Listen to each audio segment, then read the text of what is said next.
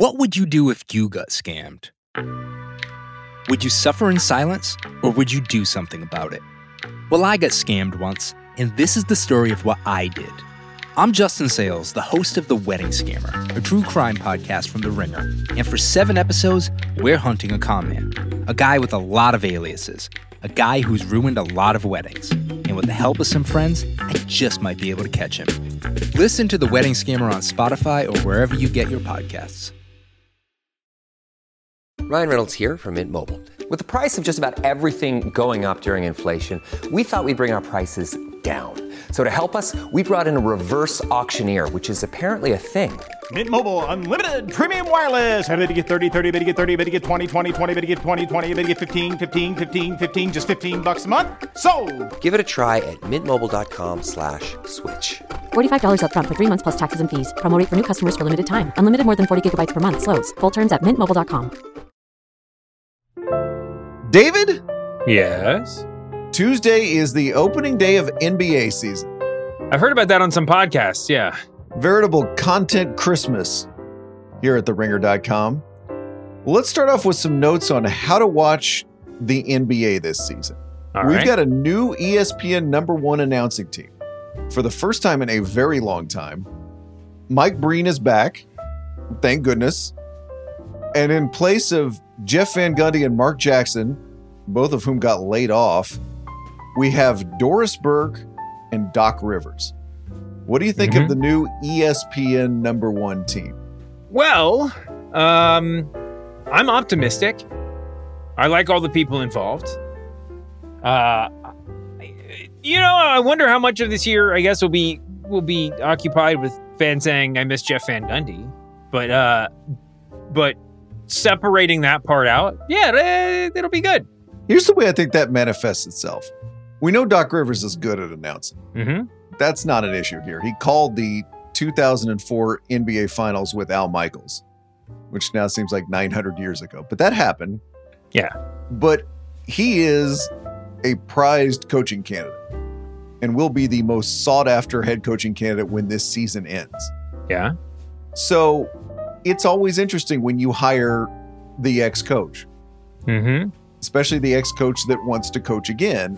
And I think the question to ask, and I don't want to bury him before he starts, but the question to ask is what are you going to get from him in terms of talking about teams he might work for, players he might wind up coaching or wind up coaching against Yeah. next season? I mean, we were a little spoiled with Van Gundy because not only did he not want to coach, he's like, I'm going to piss off Adam Silver by talking about the refs. Sure. I'm all in, baby, on this announcing thing. Yeah. What does it sound like when somebody is probably going to be on an NBA sideline next year? It's interesting. I mean, Doc, judging by his, you know, the well, at least from where I'm sitting, my perception of his demeanor, his personality as a coach, and certainly from you know interviews I've heard him give uh, since during and since his coaching time, doesn't seem to be too concerned about making a bad impression. Uh, although that might, I mean, who knows how that's going to actually play itself out because it might be a situation where all it takes is one person saying, hey, just watch what you say out there. It might affect your job, you know, your employment thing in the future. And then as someone who has never cared about it before, it might just totally wreck him. You know, like it might make him totally just just incredibly boring. Um, but you know, it's really hard to project. Um, I, I my my hope is that you know he'll be he'll be as you know brash as sort of you know as one could hope he would be because honestly I mean, I guess if he's just like this team sucks because the owner doesn't care, I guess that could probably get him in some. You know, that might knock out a potential employer, but then that might encourage the employer to prove everybody wrong by hiring Doc. It's interesting in this business. I feel you get a lot of the appearance of total honesty that is in truth 85% total honesty, Mm-hmm. strategic honesty. Strategic honesty, yeah. And I know that because I have a lot of journalists that will text me hot takes about ESPN and the New York Times and other places that they might one day want to work. But those journalists are not saying those kinds of things on Twitter Uh huh. or in any public forum. Hmm. I take a pass on that. Pick, pick an easier target if I want to crawl out on that limb in public. Yeah. By the way, say the same thing about Bob Myers on NBA Countdown this year. Mhm. Bob Myers is going to be running a team next year. Chances are, probably so. So, how is he going to talk about organizations? I guess I, I might be a little uh, scarred by Sean Payton's one year on Fox when he said absolutely nothing and then is now coaching the Denver Broncos. Well, maybe he had nothing to say. Maybe that was the whole problem. He was out of ideas. Well, he had something to say, but it wasn't until he became coach of the Broncos and then talked to that reporter from USA Today. Um, yeah, I- it, it, I think I would think they should go totally the opposite. I think Doc should just go totally the other way. Every single game should begin and end with a one to ten scale. How much do I want to coach this team next season? He's saying this out loud on the air. Yeah. Oh yeah. And then and then and just proceed from there. I like full disclosure, ex coach. Yeah. And That's the whole place to be. conversation should just be like, oh, you know, that Paolo Banchero, I mean, that guy would be a ball to coach, wouldn't it? And Doc just be like, well, yeah, as long as he doesn't get too full of himself, you know, and just, just start the process now. Raises his eyebrow like the rock. Yeah. as the camera moves in for a close up. ESPN's got a new second team as well Ryan Ruocco, JJ Redick, and Richard Jefferson. And if you're betting on who is sitting in the big chair if Doc Rivers goes back to the NBA, I would put my money on Richard Jefferson. I also want to spend a moment, David, talking about how to watch the NBA in the future. Because right now they are negotiating new contracts that will go into effect after the 24 25 season, the Wall Street Journal reports. It was a really good journal article that I read about this by Amol Sharma and Isabella Simonetti. And what's interesting is for most of this century, it has been ESPN and Turner. Mm-hmm. Those are the two places you find the NBA. Well, there's some cost cutting going on, you might have heard in the media industry. So, in order to make the big bucks, the NBA is like, okay, we need to bring in ESPN and Turner probably one more time, but also Amazon and Apple and some streamers. We need to have a presence in those two places, but as the journal notes, maybe it gets smaller, slightly smaller, and some of those games are carved out for streaming, Mm-hmm. which feels in the short term like totally the logical monetary play. It feels like it could happen what happened with baseball this last year, where everybody's mad because they can't figure out where the game is. Yeah. On a given Thursday night, that we could just repeat that one more time in slightly different context. Mm-hmm. But it is interesting. I was I remember one time reading about the 1987 NFL deal, and they had the same thing. Their broadcast partners were like, yeah, NFL, eh. This is a different time in American society. We're going to pay you a little bit less. Mm-hmm. So the NFL said, you know what? We're going to put our games on cable. We're going to give eight games to ESPN and create this Sunday night football package, is what it was at the time. And Mm-hmm. then we get the money. This feels a little bit like a repeat of that, does it not? Well, yeah. I mean, it- the NBA is weird. Um, I think that the consistency of having you know ESPN and TNT as the broadcast partners for so long has been a benefit. You know, as far as just finding it, as far as just kind of the general feeling, if you're a casual basketball fan, that you know there's bas- there's NBA TV on one of the channels that I have one most weeknights. You know, I mean, you can, you know where to find it, um, or you know you can find it, and also you know, I mean, the NFL is well, I mean, I would say in a very general sense, the NFL is moving in the NBA's direction of being a sort of divisionless uh, league, a league where you know the the the, lines of divisions don't matter that much, except they do matter in TV rights, right? And that's not traditionally been the way that the NBA has done their business.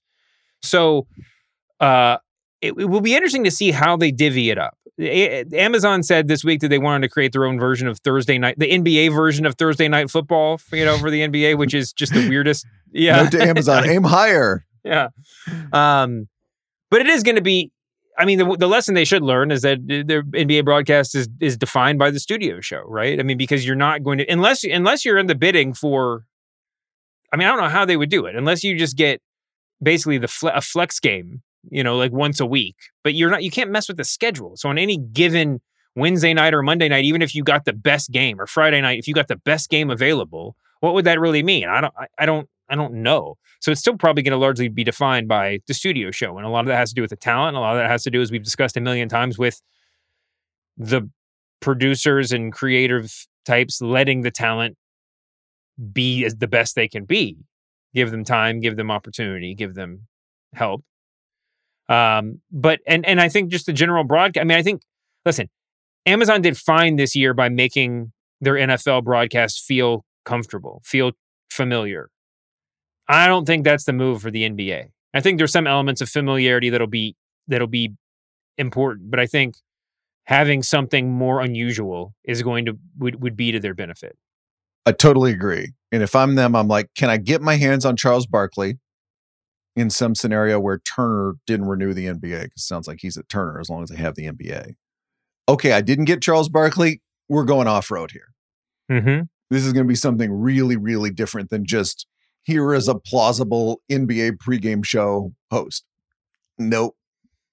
Open Twitter during an NBA game and pick like the 50 voices you think are funniest and then just invite them all to a cattle call. You know, I mean, just, Jason Concepcion, welcome I to the NBA on Amazon. Jay, yeah, I mean, Jason and Shea have a new podcast. That would- that wouldn't be the worst video content. Uh, like it, like there's just do something interesting. You know, Coming up on today's pod, we got weekend audio from pumping up Major League Baseball to some surprise play by play from Jim Nantz.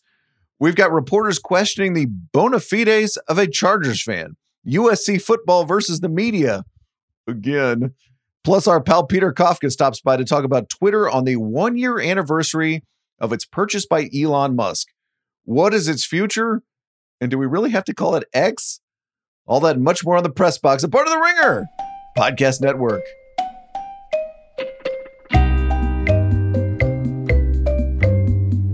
Hello, media consumers. Bryan Curtis, David Shoemaker, and producer Erika Cervantes here. David, let's start with a little weekend audio, if we could. I want to take you to Dateline Phoenix, Arizona first. This is last Friday, and there were two big late inning comebacks in the league championship series. oh yeah, Houston Astros beat your Texas Rangers. The. D backs beat the Phillies. And so, as he signed off from the latter game, Turner's Brian Anderson took a moment to stand up for baseball. Yes, baseball, the sport. See how you think this plays. This is going to go down as one of the all-time great days in postseason baseball history. Entering today, teams down by two or more runs in the eighth inning, 0 and 24. Wow. The Astros with a snatch 'em back at Arlington, Altuve's home run, and the Diamondbacks with a snatch 'em back against the Phillies here in Game Four. What a day! Baseball is not boring. Baseball is great. Baseball is not boring. Baseball is great. Did BA succeed in putting over baseball?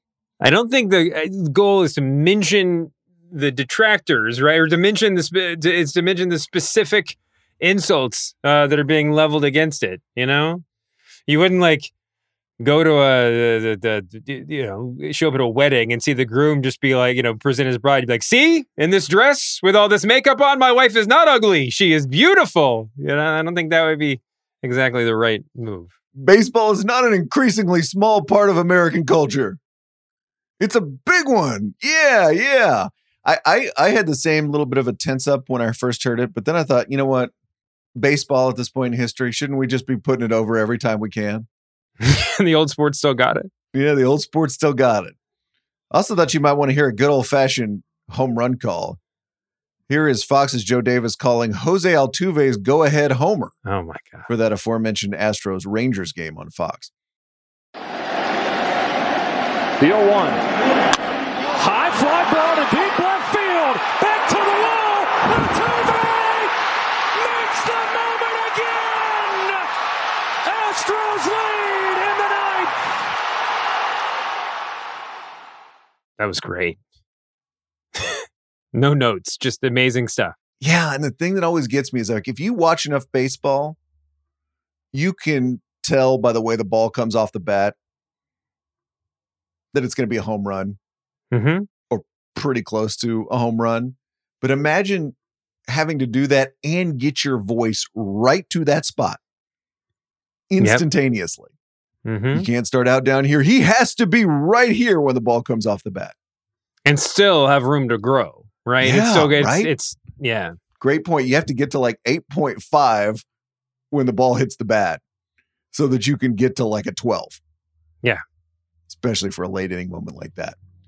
And also, Uh, I mean, just look, not for nothing. Altuve meets the moment again. I mean, it's just like that's it's a big story, right? Which you know, obviously they played out in discussing throughout the game or whatever. But like at that moment in time, just to sort of get the main storyline in there too, is impressive. Next up, I want to take you to Dateline Columbus, Ohio, where we have some further evidence to consider about the question that's gripping a nation. Is ESPN's Rece Davis a professional wrestling fan? You remember on college game day a few weeks back when The Rock surprised Deion Sanders Mm-hmm. and Davis did that classic surprise wrestling announcer bit? Yeah. Whose music is that? My God. Well, this weekend, Davis gave us an answer to the question we'd been asking.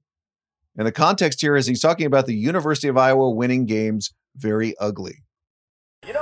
When I was a kid, I loved professional wrestling. I don't remember if it was Jerry the King Lawler or Rowdy Roderick Piper. Oh, was yeah, questioned about someone's scrupulous activity in the ring, and he said, "Let me tell you something, Mr. Television Announcer. They don't ask me how I won.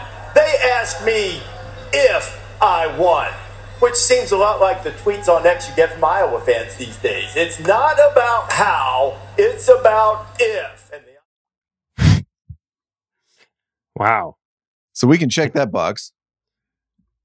Rece Davis is or was a wrestling fan. Can we get some uh, quote sleuthing from you about whether that should be attributed to Jerry the King Lawler or Rowdy Roddy Piper? That sounds like Piper. Do you have a lot of like fake wrestling quotes that you encounter? Where does he? Where's Reese from? Muscle Shoals, Alabama. All right, so it's it is conceivable that he was watching Jerry the King Lawler in Memphis. That was the single biggest data point that he was a wrestling fan, first of all. Like, yep. Yeah. Matches up. Do you have a problem with fake wrestling quotes? Is there a lot of stuff like P.T. Barnum's There's a Sucker Born Every Minute, but it was said by a heel wrestler somewhere along the way? Wait, fake wrestling quotes like like someone just makes up a quote and attributes it to the to the pro wrestling of their youth? Well, something was said and people remember something that might have happened, but it turns out it didn't actually. It wasn't actually ever said, or nobody can find the video. No, it's wrestling. It's the, the, the, whatever your memory of it is counts as truth because it's uh, not like anybody else remembers. The wrestlers certainly don't. It's all just their version of reality, the fake reality too. All right, finally, David, Dateline, Pebble Beach, California. Uh, CBS's Jim Nantz lives in Pebble Beach part time, and he strolled out on the course this last week wearing some Jim Nantz weekend wear, perhaps some of that Vineyard Vines collection, and he started commentating on a normal person's golf shot. So great. So he's Jim Nantz is doing Jim Nantz at the Masters. Mm-hmm. but for a normal golf shot. There's a lot of wind in this recording, but you should be able to make out the familiar dulcet tones. and that's coming up after golf. David Lorenz continues to lead the AT&T Pebble Beach Pro-Am by one over Jon Rahm. He's on the tee at the seventh.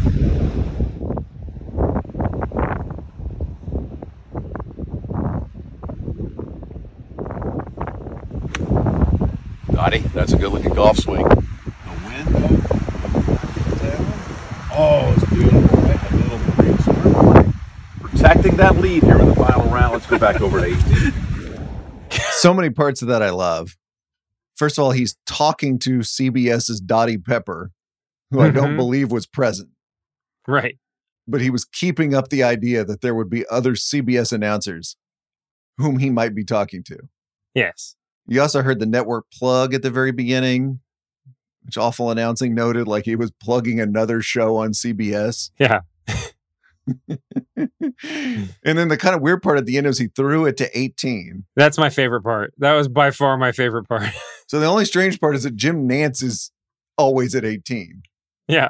So Jim Nantz was kind of throwing it to himself.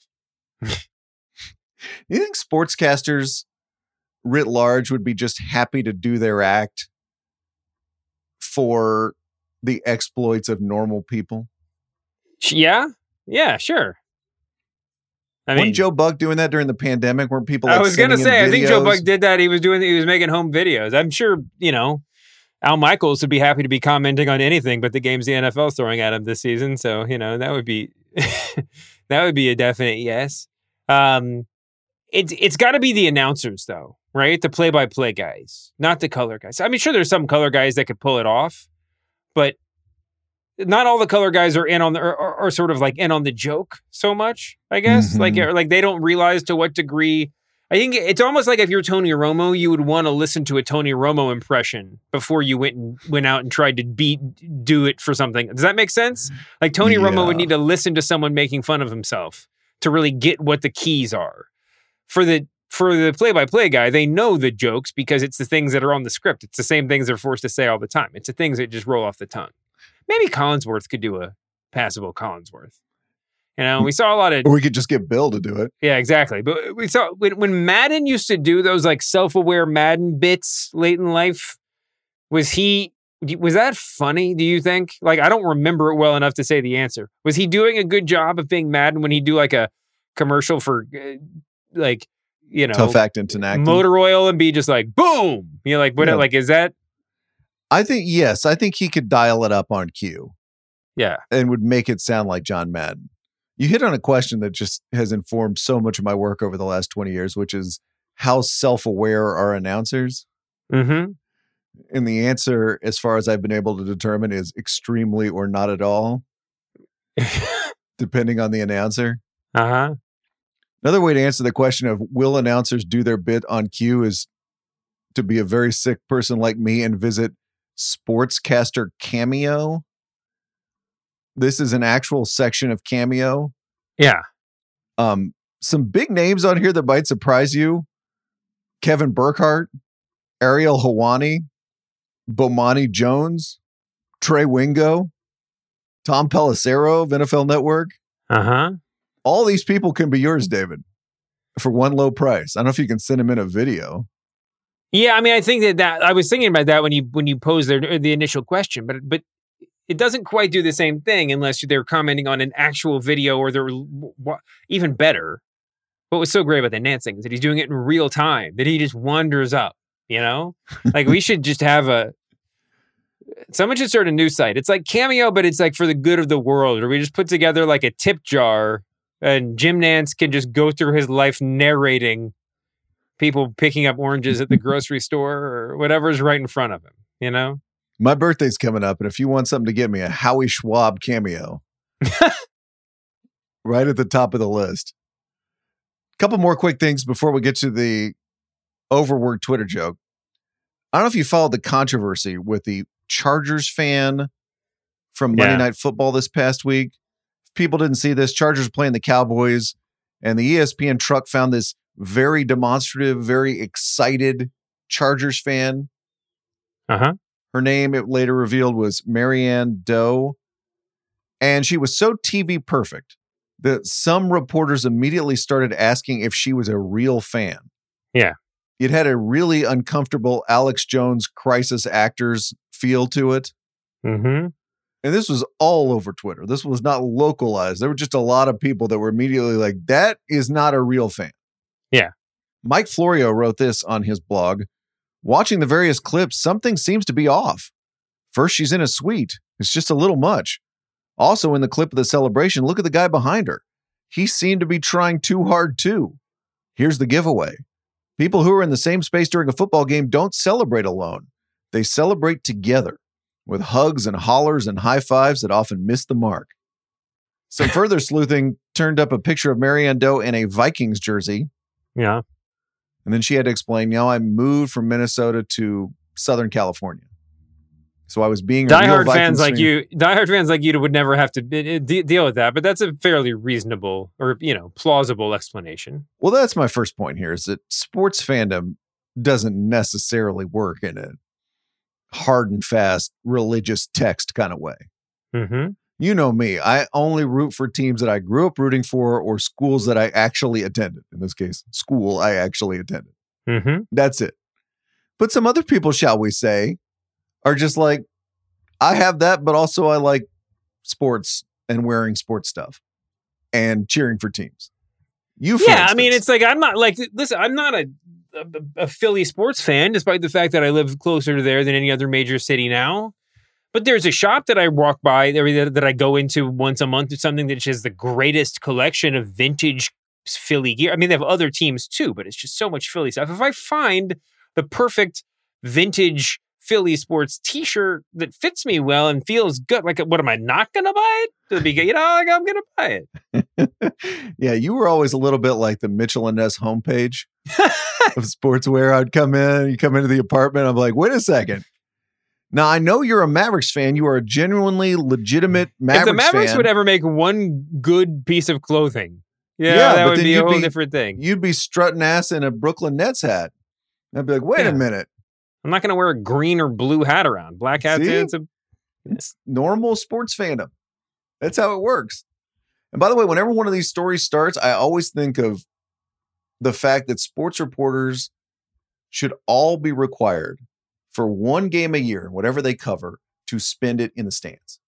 You must sit in the stands instead of in a TV studio or in the press Mhm. box and actually see what real fans are like. uh huh.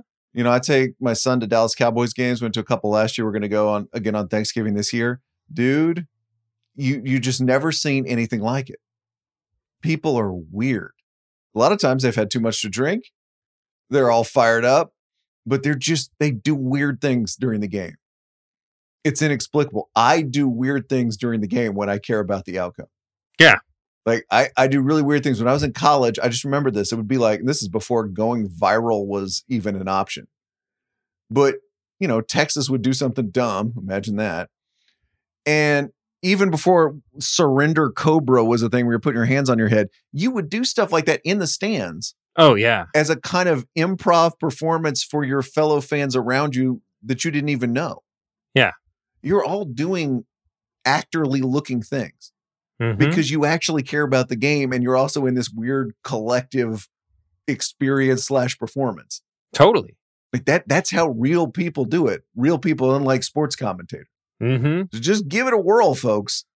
You will see all kinds of things out there that don't look like what it looks like in the press box or in the NBC studio. I promise. One more story for you, David. USC football. You remember this is the gang that suspended that reporter Luca Evans for the crime of being a sports writer. I remember. I regret to report that you do not have to hand it to them again. Oh no. Because after USC lost to Utah on Saturday, those wily Utes, they brought zero players to talk to the media after the game. Remember, college football is a little different. There's not like an open locker room in the like in the NFL where you get to go ask a question to anybody. Mm-hmm. So the guy who drops a punt, oh, I'm gonna go ask him what what happened on that punt. Lost your team the game. College, you were at the mercy as a of- as, as a reporter of who they bring out and allow to talk to you. Mm-hmm. Lincoln Riley, USC coach, brought zero players after they lost to Utah. Nobody. So the next time you hear the coach say that I'm a molder of men, that's what this is really about. It's not about winning games, it's about molding men, taking them from teenagers and turning them into, into fully hmm. formed human beings. So the fully formed human beings have to answer You questions sound like after Will. Arnett in 30 Rock when you were doing that. But go on. okay.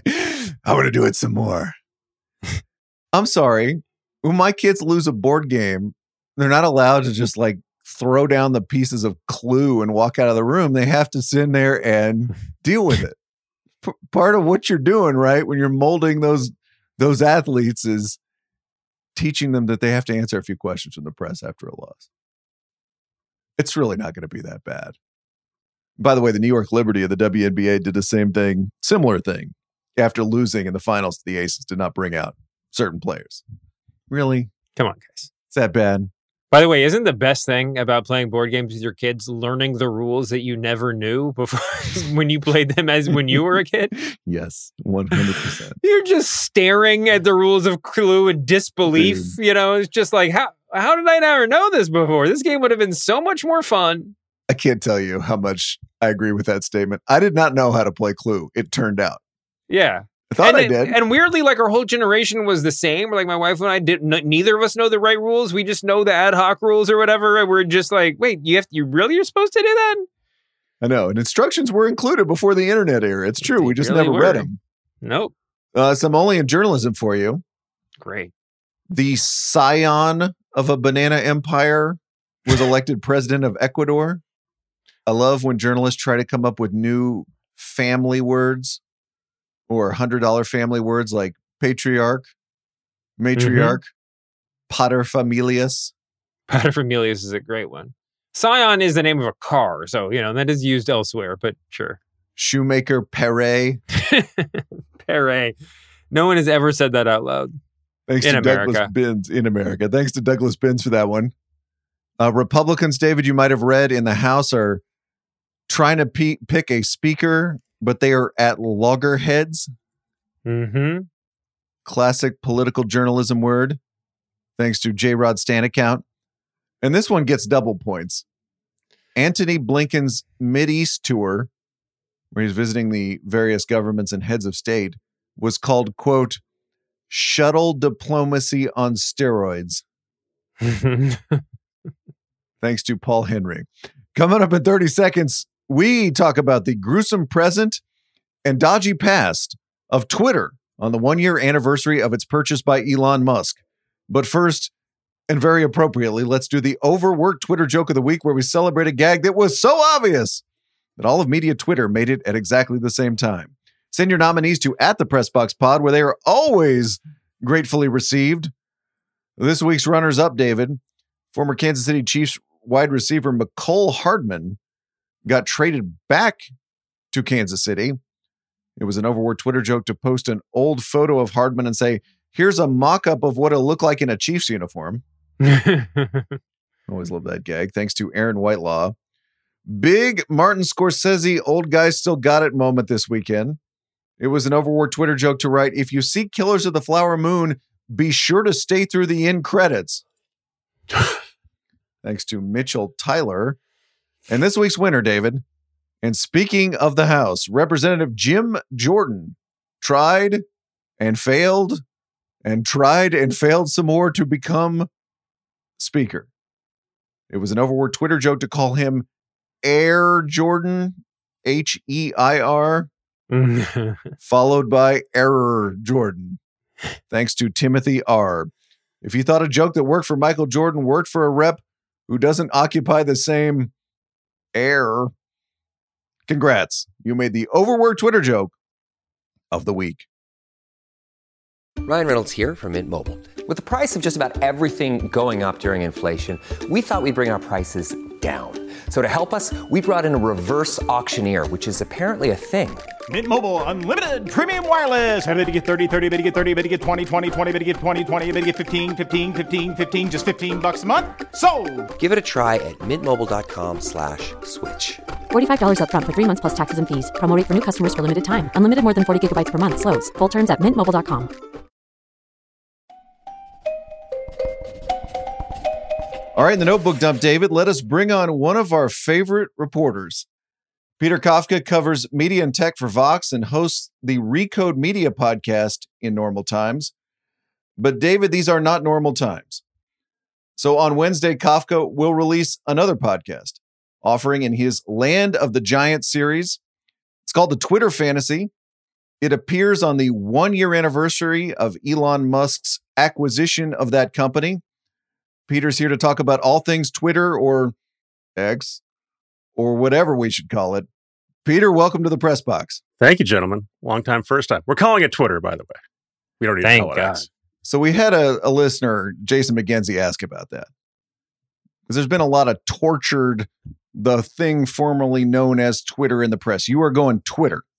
If you're a copy editor, and, and I love copy editors, you can go with Twitter, parens X, or whatever you want to call it. Uh, that's fine. In the real world, we're calling it Twitter. So we make a head nod to that uh, reference at the beginning of this podcast, and then we can just move on, and keep calling it Twitter like the rest of the world does. And I bet you Elon Musk still does in the middle of the night.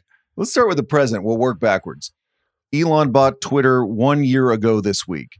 What have we learned about what he wants to do with it? My guess at the beginning was he did not know, and I feel I feel very uh, good about my early prediction. I don't think he knows still. Um, we still don't know what he really thinks, right? And I think he doesn't know what he thinks, and it seems to change periodically. We can see what he's done, um, which is on the one hand strip most moderation attempts away to make it this what he believes is a global town square for better and for worse.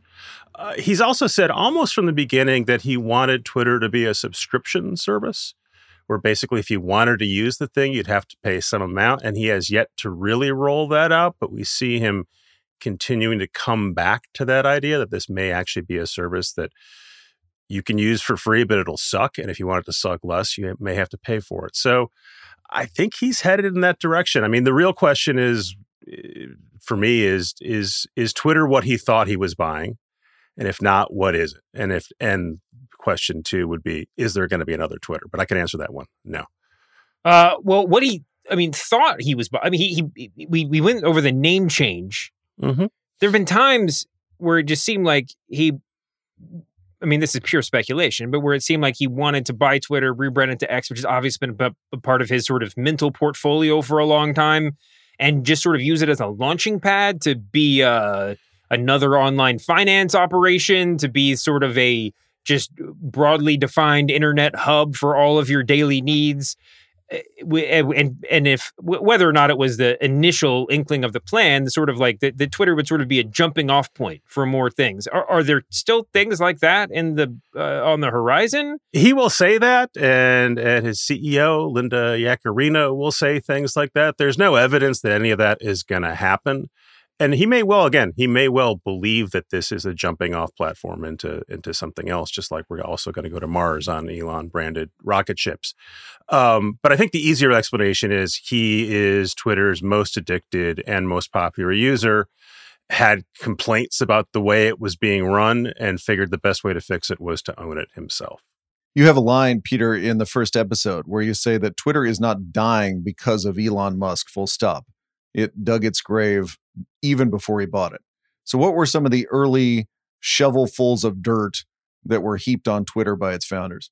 I mean, the fact that they had five CEOs in 15 years and that two of those CEOs were Jack Dorsey is a good indicator of, of the turmoil at the very top of the company that existed from the very beginning. There were always conflicting ideas about what Twitter ought to be. Um, at some point, I think capitalism interceded, and and the people who were funding Twitter decided, oh, this ought to be Facebook, um, meaning it'll be as big as Facebook, uh, generate as much money as Facebook does, and thus and thus be worth as much as Facebook. And it obviously failed in every respect compared to Facebook, and that's ultimately why Elon can buy Twitter at a at what was a discount price of 40 it was actually sorry it was not a discount price it was an overpayment of 44 billion dollars um, but just a fraction of what facebook is worth. If you say you're going to be the next facebook and you don't deliver that inevitably wall street's going to go we're not really very happy with this company. Someone like elon can buy it. That's the very short story. Okay um, but if it wasn't if, if it was if it was already in bad shape i mean does that make the case for Twitter to be viewed as sort of a utility, as we've sort of keep coming back to in the in the in the acquisition days. I mean, uh, obviously, this is going to get into a huge, uh, you know, philosophical conversation about uh, the tech industry and everything else. You know, like when when is good enough enough? But like, um, what is the most ideal form of Twitter? I mean, Jack Dorsey, who turns out to to have some flaws as a leader and as a thinker, from the very beginning said Twitter should be a protocol. Uh, and this is going to get nerdy, but basically think of email. No one owns email. And but you can connect using email to anyone's computer using any software. That's not a very sexy business. Um, but maybe Twitter should have been that. And, and now that's what Jack Dorsey says it should have been all along. Um, the problem with that is if you want to build that service, then you don't take on a gazillion dollars in venture money. You don't float the company on the public markets. But that's a pretty interesting argument. Um, I don't think we're ever going to get it. But there, and I, and I think even when Dorsey was running it, he was exploring the idea of saying maybe this shouldn't be a for-profit company. Maybe maybe this should be in a trust somewhere. Maybe we should hand this over to to a benevolent buyer um, who would run it sort of as a nonprofit. Um, but those things are very hard to do when the, when the ship's already in the ocean. You talk on the pod about early celebrity Twitter, uh, which you had some interactions on. What did that look like? Uh, we, we all forget this, uh, but it was wild to be able to interact on a keyboard with a famous person, or even in my case, a, a semi famous person, uh, Sebastian Bach from the band. Uh, what was the band called? Skid Row. I've already forgotten it. Thank you. Once jumped into my tweets, or maybe I jumped into his tweets. I can't remember, but the, people would engage with you. Um, and at the time, that seemed like one really cool, uh, and two really novel. Now, the idea of interacting with your favorite celebrities may not be appealing to a lot of people. Um, but that you know, this idea of flattening that that curve, flattening the graph, that you could have direct access to famous people was a, or even non-famous people was a really big deal back then.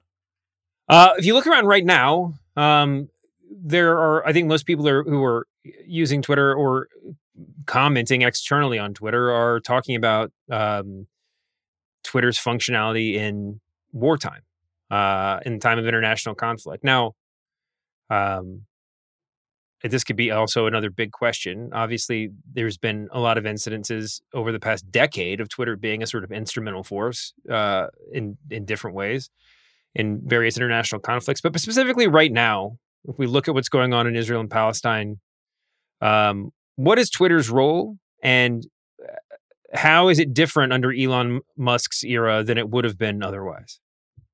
So the standard thing you're supposed to say about Twitter under Elon Musk in a war right now is because he's removed sort of any guardrails that protect people from misinformation and he's gotten rid of his trust and safety team, that Twitter is objectively worse at covering the war. And I I think that's true, but I think that overstates sort of what Twitter Twitter's utility in an event like this would be where it's not just people on Twitter who aren't getting it right. It's it's people from the biggest news organizations in the world are struggling to cover this stuff in real time and even after the fact. I mean, we're recording this six days after that explosion at a hospital in Gaza. The New York Times has now apologized essentially for their initial framing of the coverage. The Times also has a story saying we still don't know what happened there, which is deeply unsatisfying. I think it's probably responsible, truthfully. Um, and the point is, Twitter's not going to help us get to the bottom of that any faster than anything else would. So I'm a little more, I don't want to be nihilistic about this, that there's no truth and who knows. And we may as well go swim around in misinformation on Twitter or TikTok or Telegram. But I'm not quite as anguished about it as other people. Um, this stuff is hard and messy, and I don't think that social media is going to solve it for us. Quick follow up: Does Twitter, though, in a general sense, not just in this era, make? I mean, it make it, it makes us more aware of these issues to begin with, right? I mean, I feel like I don't know where the conversation about that about the, the the hospital bombing would be happening if it weren't for people on Twitter on whatever side they're on. Oh, I don't know. I'm on Threads. It's happening there. Yeah. Um, I'm I'm consuming a lot of TikTok, and there's a raucous back and forth there. Uh, I don't spend any time on Telegram because I'm in the U.S., but most of the rest of the world is on Telegram. Um, I, I don't think this is all a matter of of Twitter opening our eyes to the world.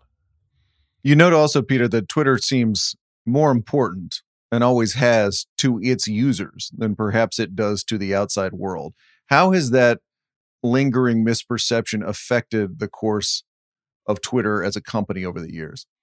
So to get super meta, right? Like we're all on Twitter. Um, you know, and we talk about this in later episodes, you know, for a very long time, um, Twitter was a great assignment desk for news media. Um, again, there's some downside to that. Donald Trump figured that out pretty well during his tenure that he could literally sort of change what the chyrons were on TV by what he typed into Twitter. Um, so I, I think that because it has been viewed as essential by so many journalists that we've we have overstated its essentialness. I'm, I'm stumbling over it. So the problem in a lot of ways is us. It's the people making and listening to this podcast because we have lots of followers and, and we have a lot of response on there. So this must be the center of the action. And also that we privilege it, right? And and we write sometimes very lazy stories about something that's happening on Twitter oh um, that greatly distorts your view of the world. It, it you know it has taken me. I've been on this thing since 2006. It ta- it's taken me a long time to realize that my job is not being on Twitter that I, I, I can do other things, can and should do other things in addition to being on Twitter. But but when you're in it, it's very hard not to get not to pull yourself out of that it's very hard to pull yourself out of that vortex. Amen to that. Um, so what what is what does the future look like for Twitter? What do you what do you think the next step is for Musk uh, or just the company more generally? I, think it lingers on for a long time. Um, you know, you can't trust anything the Twitter officials are saying about their user base, but they're saying it's essentially around the same as it was when Musk came. When, when Musk bought it, we all can tell that there's certainly a significant number of people like us who use Twitter less, that there's less engagement. But if you expand and, and talk to other people in different versions of Twitter, and people I know who are in video game Twitter say that that discussion is as robust as ever. We've talked to a lot of black users of Twitter, and some of them are quite insistent that they're not going anywhere no matter what. Um, and in terms of a business, you know, Elon Musk has has cut three quarters of his of his expenses by firing everyone. He doesn't need a lot to keep the thing going. You know, he may have terrible advertisers, but if he has, Mhm. uh, you know, a billion of them instead of five billion or a billion dollars worth instead of five billion, he can probably keep the thing going. He's got to renegotiate some debt, but he can do it if he if he wants this to be his personal plaything and sort of not much more than that. uh, I think he can do that for a long time. And again, back to the war. I mean, you know, you saw the the supreme leader of Iran. I may be butchering his title. Was immediately getting on Twitter slash X to opine about the the October seventh attacks. People are still treating it as if it is an important place to discuss things, whether or not that's actually happening. That includes, by the way, Joe Biden, who's you know doing clapbacks during the Republican debates. Um, you know, I'm sure he'll get around to doing that on Threads, but that's it's still happening on Twitter, even in its in its diminished state. And I think it can consist. I think it can sustain that state for a long time. Wait, that's a sign of Twitter's currency that Joe Biden has adopted, or the fact that Twitter is over? Because that could go either way. Uh, I think I here, as with all things Joe Biden, it's somewhere in the middle. It's that there's no other place to do that. That where you're going to reach some concentration of opinion makers. All right, finally, Peter, in the first episode, you get through Twitter's foundings, this pile of VC money that builds up and up and changes the expectations of the company. Give us a little bit of a preview, if you could, about where you're going from here with the series. Uh, one thing we wanted to make do is we wanted to do is make sure people understood why Twitter was a thing, which meant it was fun for a lot of people. Um, that it had a lot of value for a lot of people. So we we talked to people who actually used Twitter, especially back in the heyday, about why it was fun. We talk about how how unpleasant people showed up on Twitter to make it less fun for everybody else. We, definitely get to the Trump era. We we have some really interesting conversations with the people who were making real time decisions about whether to keep Donald Trump on the platform or not, um, which I found very compelling. I've been covering this stuff for a long time. I hadn't heard that stuff discussed out loud. All right, the Twitter Fantasy is available Wednesday at Spotify and other fine podcast outlets. We only ask our favorite guest to do this, Peter, but would you like to stick around and help David guess the strained pun headline? I'm, I'd be delighted to do that. Yeah. All right, here we go. He's got backup. It's time for David Shoemaker and Peter Kafka. Guess the strained pun headline. Last Monday's headline about the Broncos playing lousy football in front of Taylor Swift was the Errors Tour. Today's headline comes to us from listener Jim Wolverton. It's actually a pun that appeared as a chyron on FS1. To celebrate the start of the NBA season, James Harden has mused aloud about being traded away from Philadelphia. This has brought his team season to a screeching halt. It has stopped things in their tracks. I want you to think of hit ESPN shows as you ponder what was FS1's strained pun headline. ESPN shows ESPN Mhm. hit shows. What's Like a the- hit ESPN the show? jump, the uh, Mm, the speed more bump- elemental than the jump. oh Sports Center, uh, uh, Mm, the funny um, people P- going back and forth. No, I know. Oh, um, whoa, whoa, whoa. Mm-hmm. Pardon. Oh, Harden the interruption. Oh, the interruption. Har- har- so good. Was it Harden colon the interruption? Because I would really be into that. If they- I don't believe it was quite that sophisticated. This was, yeah, harden the interruption, but I guess points for FS1 for. You know. I'm sorry I couldn't contribute, but it was a That delight was- to watch this in real time. that was um, you know, you were my good luck charm. I haven't done that well in months, so that's great. Usually it's much more excruciating, Peter. Uh, two of the best I minutes of enjoy podcasting is watching David think of a pun while I sort of spur him on. Huge thanks to Peter Kafka. He is David Shoemaker. I'm Bryan Curtis. Production Magic by Erika Cervantes. David, I'm trying to get McKay Coppins to come on with us next Monday. Oh, please. Give us a little behind the scenes of how he got to Mitt Romney's apartment to hear Romney discourse on everything. Mm-hmm. We'll have that, I hope, plus more lukewarm takes about the media. See you then, David. See you later, Brian.